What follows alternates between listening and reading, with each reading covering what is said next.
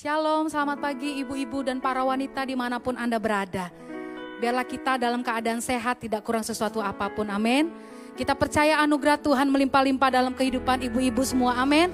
Mari ibu-ibu yang ada di rumah, di mana pun Anda berada, mari kita sama-sama kita bangkit berdiri, kita puji nama Tuhan. Kita bersorak-sorai bagi Allah kita, berikan tepuk tangan yang meriah buat Allah kita. Woo! Apa yang tidak pernah dilihat oleh mata, tidak pernah didengar oleh telinga, yang tidak timbul dalam hati, Tuhan sediakan bagi kita semua. Amin.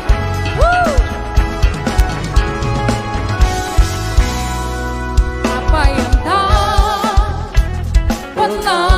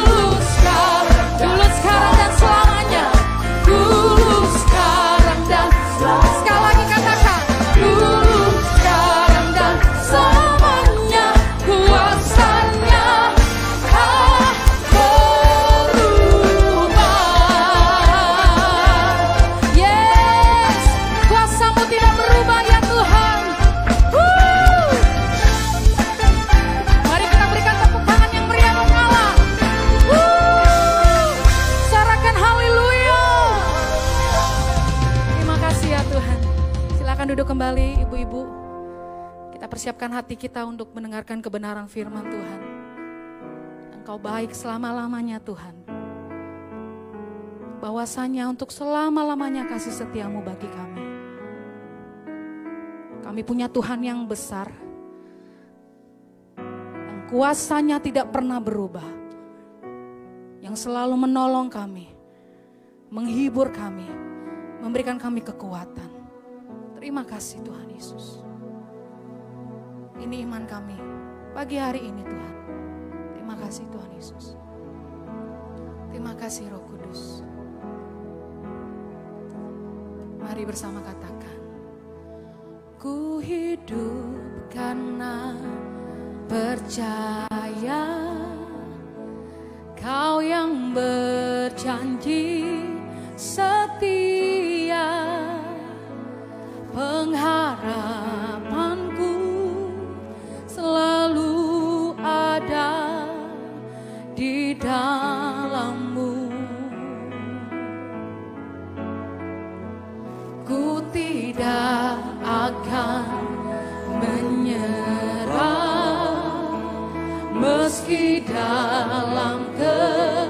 kesesakan Seluruh hidupku dalam genggamanmu Ini iman kami pagi hari ini ya Tuhan.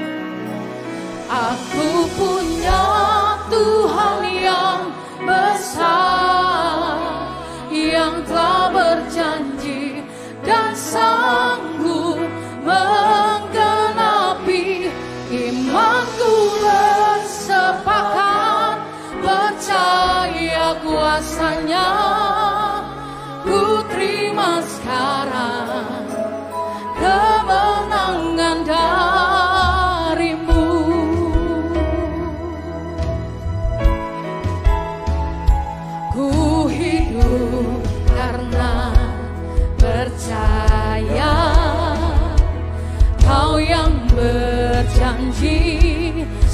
setia. Pengharapanku selalu ada di dalammu. Kami tidak akan pernah menyerah ya Tuhan. Ini iman kami kepadamu ya Bapa. Meski dalam kesesakan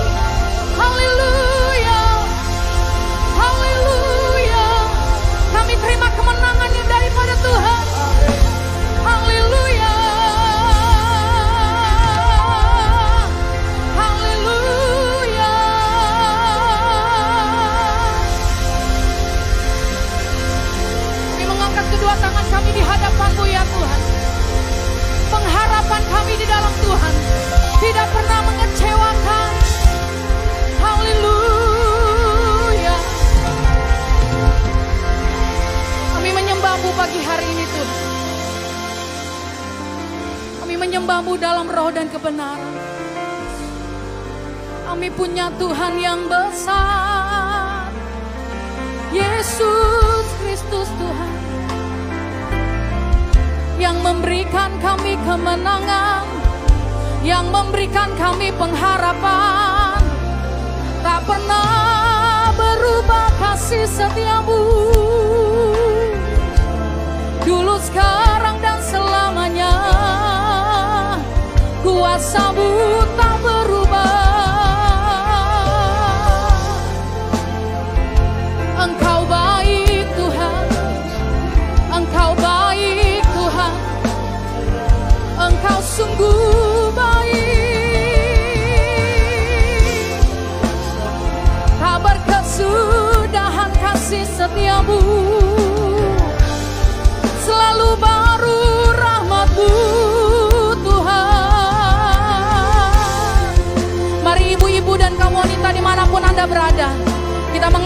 Kita di hadapan Tuhan.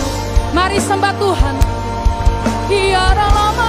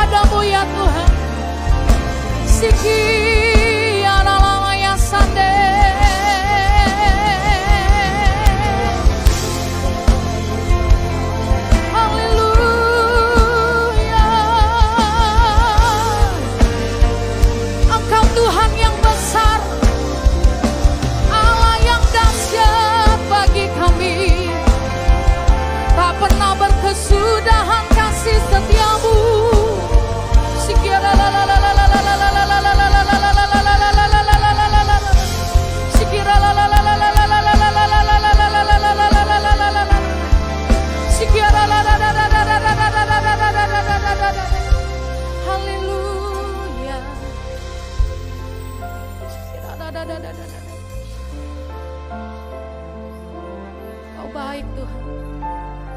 Kau baik Tuhan.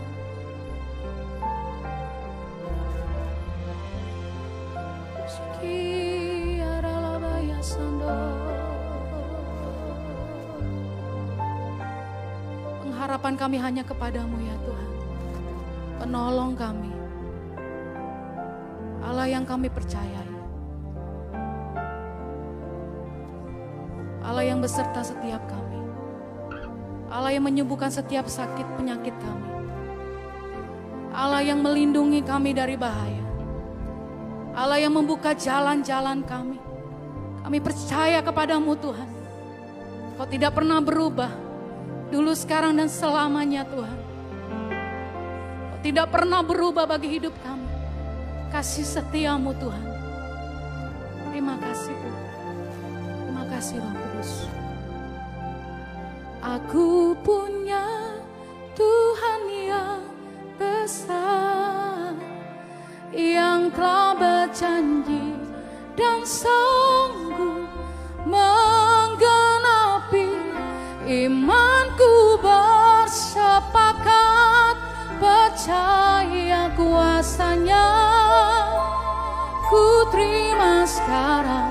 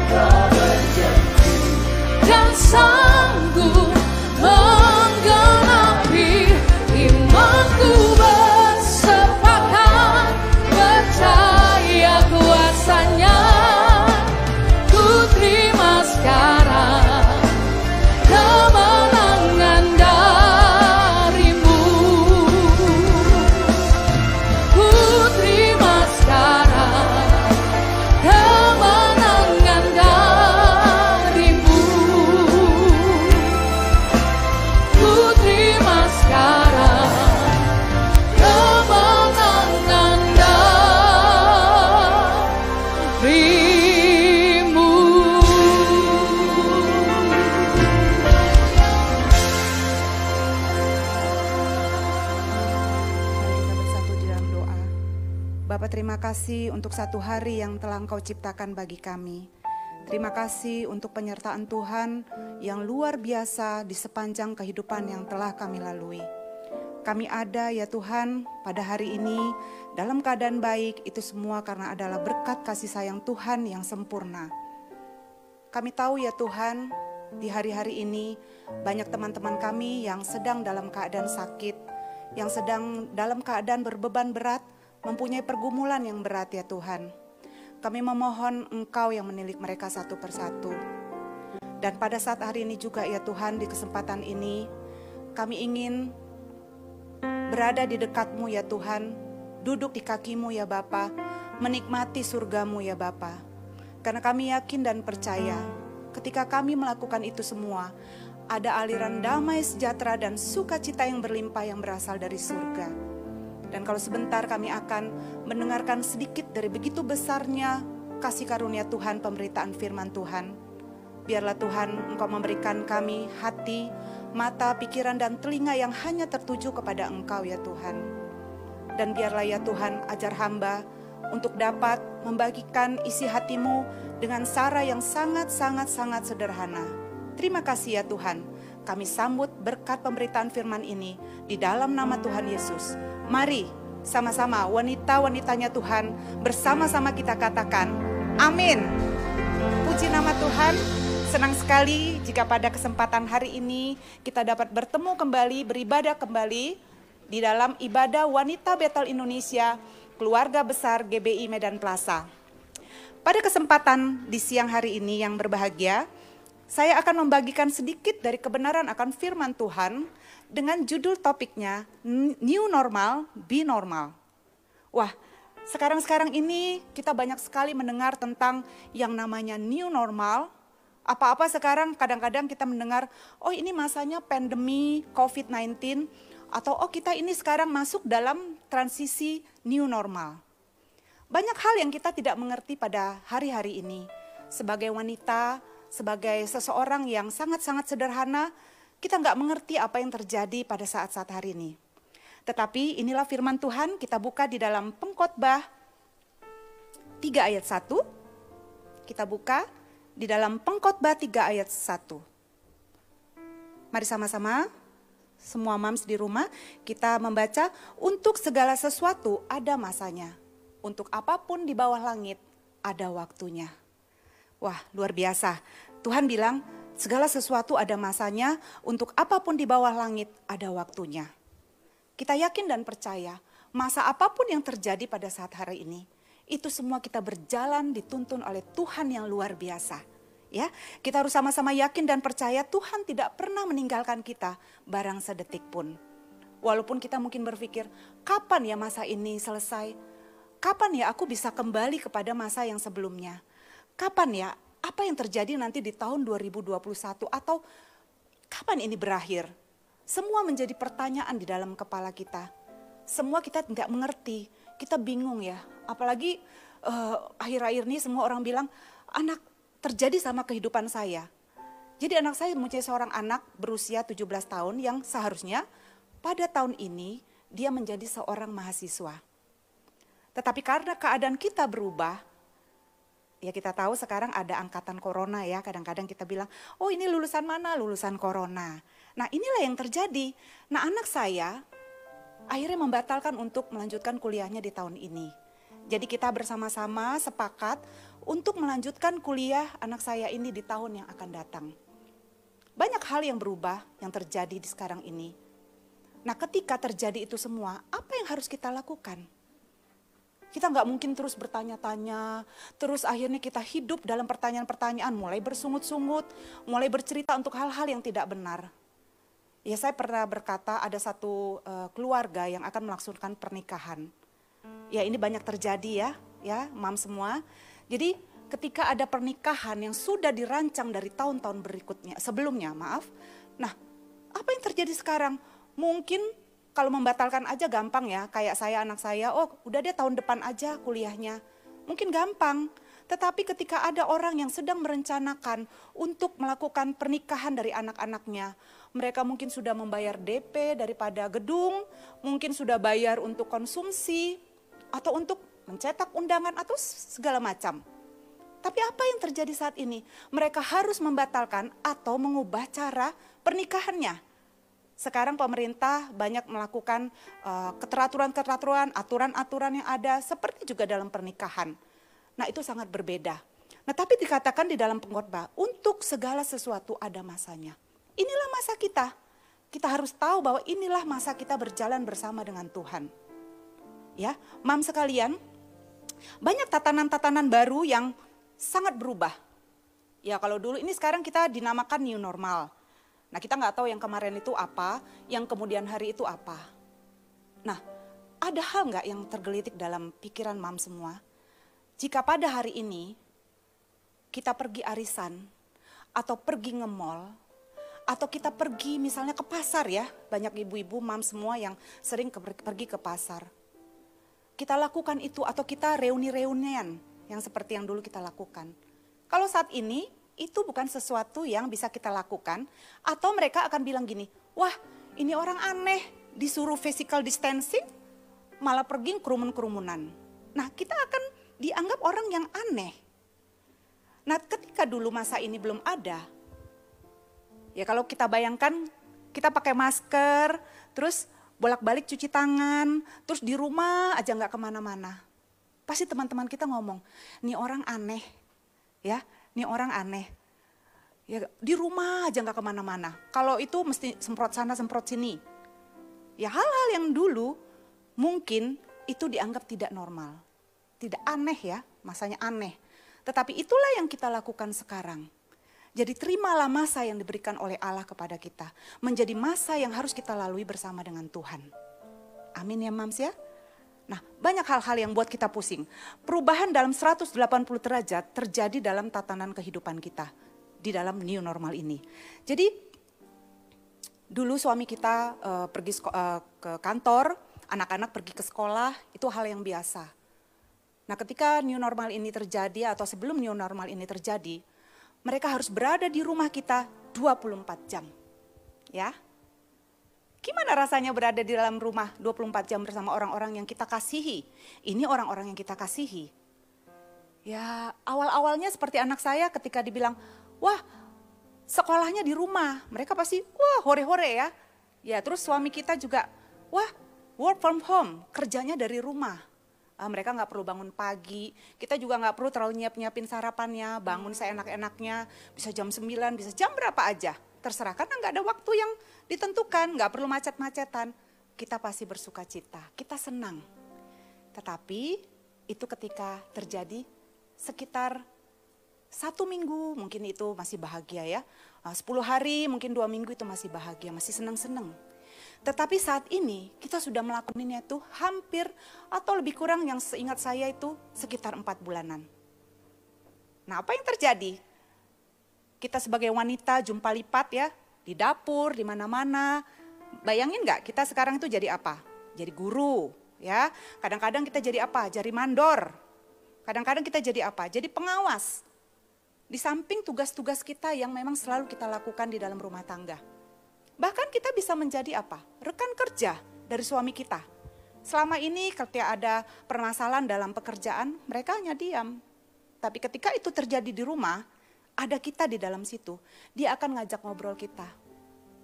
Bayangin mams, begitu banyak tugas dan tanggung jawab kita di dalam rumah pada saat masa-masa sekarang ini. Tapi Tuhan memberkati kita dengan kekuatan. Kita tetap ada dalam keadaan baik.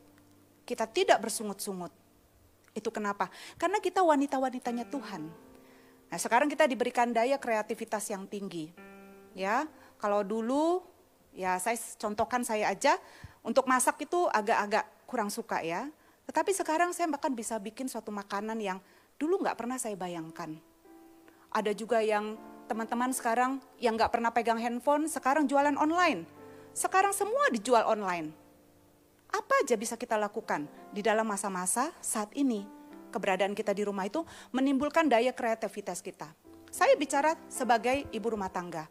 Mungkin mams juga di sana juga ada yang ibu rumah tangga atau ibu-ibu yang lain. Nah, saya katakan sekarang, pada saat sekarang, pada masa ini, penghasilan suami itu berkurang. Ya, itu berkurang ya saya tidak tahu berkurangnya berapa, tetapi itu akan sedikit mengganggu kehidupan rumah tangga kita.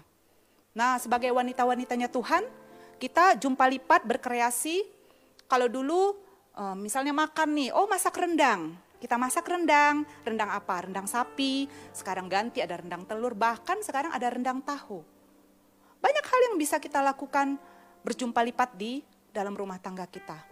Asal kita tidak bersungut-sungut itu Tuhan berikan kita sebagai wanita cerdasnya Tuhan untuk dapat berinovasi, berkreativitas di dalam rumah, di mana pun juga kita berada juga kita harus punya daya kreativitas yang tinggi. Ya, itu kenapa? Apa yang kita lakukan itu selalu apa? Bisa berhasil, kita senang melakukannya. Segala sesuatu kita lakukan bahagia. Apa-apa yang kita lakukan semuanya dalam keadaan berbahagia. Jadi masak bis, eh, masak eh, roti juga jadi, bikin apa pun itu jadi. Karena kita baca di dalam Mazmur 1 ayat 3 dikatakan, Mazmur 1 ayat 3, ia seperti pohon yang ditanam di tepi aliran air, yang menghasilkan buahnya pada musimnya, dan yang tidak layu daunnya, apa saja yang diperbuatnya berhasil. Wah, luar biasa, apa saja yang diperbuatnya itu berhasil.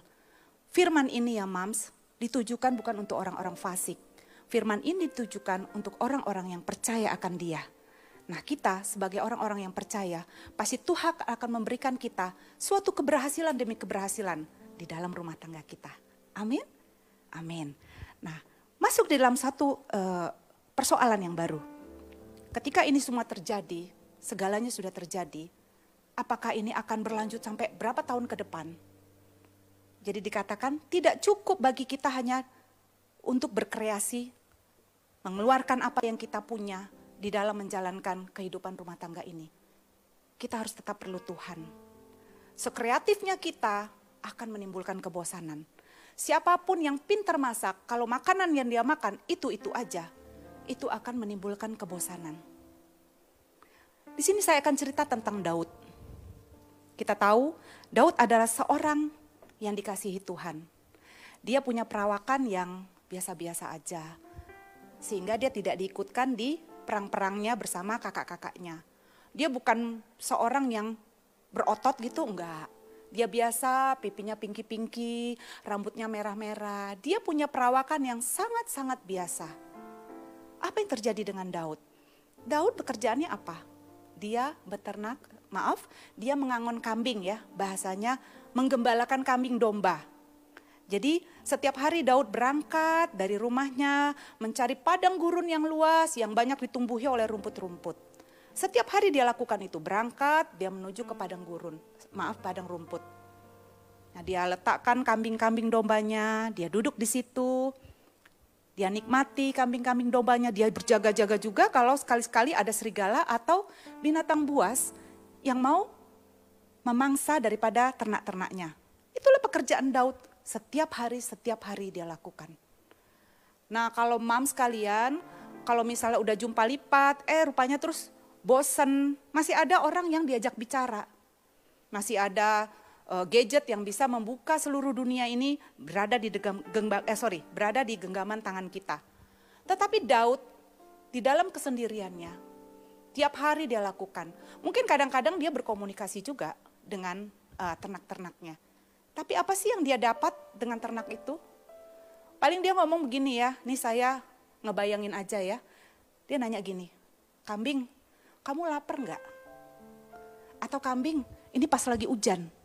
Kambing, kamu kedinginan nggak? Paling si kambing jawabnya apa? Dia jawabnya cuma gini, mbek gitu ya. Ya kambing kan cuma suaranya gitu, mbek gitu.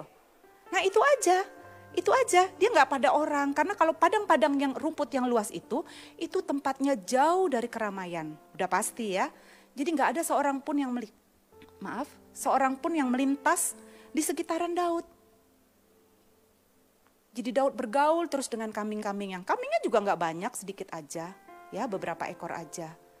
Nah itu yang dia lakukan, bukan sehari, bukan dua hari, bukan dua minggu, atau bahkan bukan satu bulan, tapi dia lakukan itu berbulan-bulan. Nah, Daud bersungut-sungut enggak? Ya, dia tidak bersungut-sungut. Jadi Daud melakukan itu dengan penuh sukacita. Apa yang dia lakukan? Dia mengambil kecapi, dia memainkan kecapinya, dia bermasmur kepada Allahnya yang luar biasa.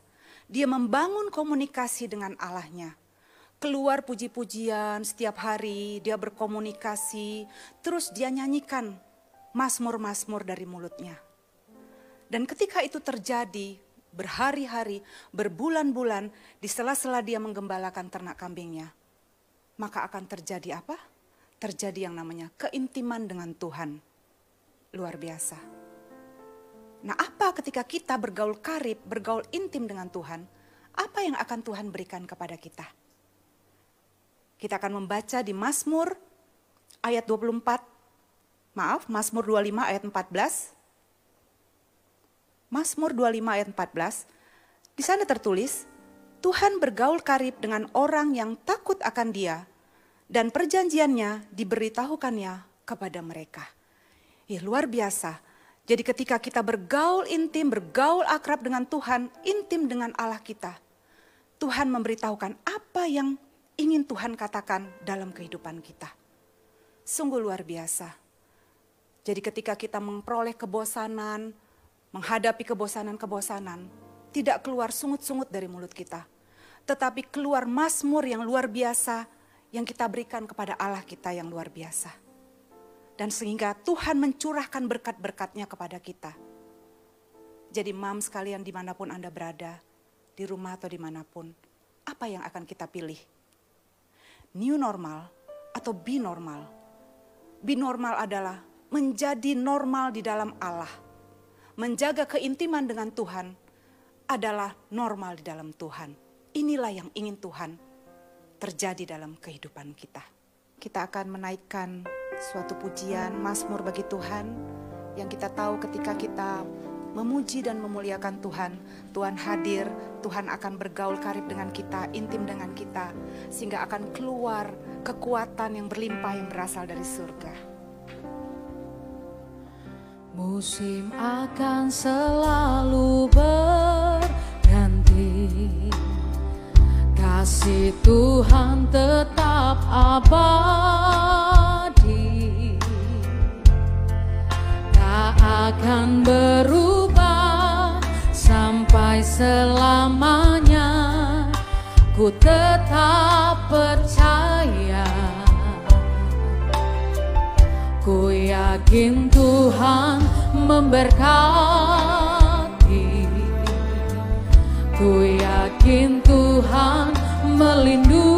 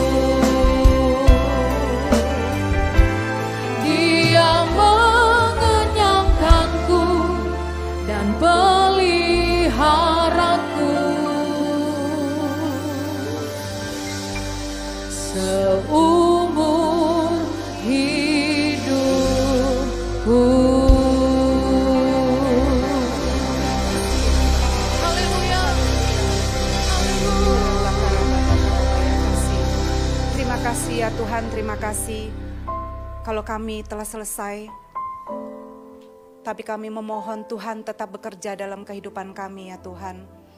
Kami tahu masa-masa yang sedang kami lalui adalah masa-masa yang tidak kami mengerti. Tapi kami berharap bersyukur memohon kepadamu. Apa pun masa yang kami sedang lalui, kami mau berjalan bersama Engkau ya Tuhan. Terima kasih atas kasih sayang Tuhan yang luar biasa. Kami dapat melewati hari-hari ini ya Tuhan dengan pimpinan dan penyertaan daripada Roh Kudus. Ajar kami terus ya Tuhan untuk bergaul akrab, bergaul intim dengan Engkau. Sehingga kami lebih mengenal Engkau sebagai satu-satunya Tuhan dalam kehidupan kami. Kami tahu Engkau adalah Tuhan yang memelihara setiap kehidupan kami. Biarlah para wanita-wanitanya Tuhan, di mana pun kalian berada, Tuhan tetap menilik kalian. Tuhan tetap berada di dalam genggaman kalian. Tuhanlah yang memelihara kehidupan kita satu persatu.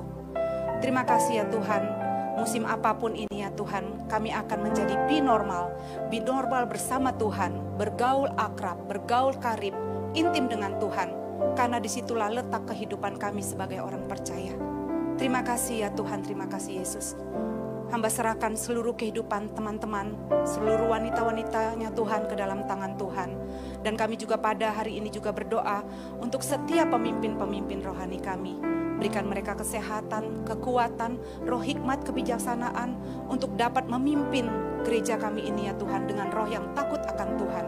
Kami juga berdoa ya Tuhan untuk setiap pemimpin-pemimpin negara di mana pun berada. Tuhan berkati biarlah mereka mempunyai roh yang takut akan Tuhan dalam memimpin negara-negara mereka karena kondisi yang tidak menentu ini ya Tuhan. Terima kasih ya Tuhan, terima kasih Yesus. Dan kalau sebentar kami akan mengakhiri ibadah wanita Betel Indonesia pada hari ini. Tetapi kami rindu Tuhan menyertai dan memberkati kami. Mari, tengadahkanlah tanganmu, arahkan hatimu ke surga dan terimalah anugerah damai sejahtera yang berlimpah-limpah, kasih sayang dari Tuhan Yesus Kristus, serta persekutuan, penghiburan, dan sukacita dari Roh Kudus yang menyertai kita semua mulai hari ini. Maranatha dan sampai selama-lamanya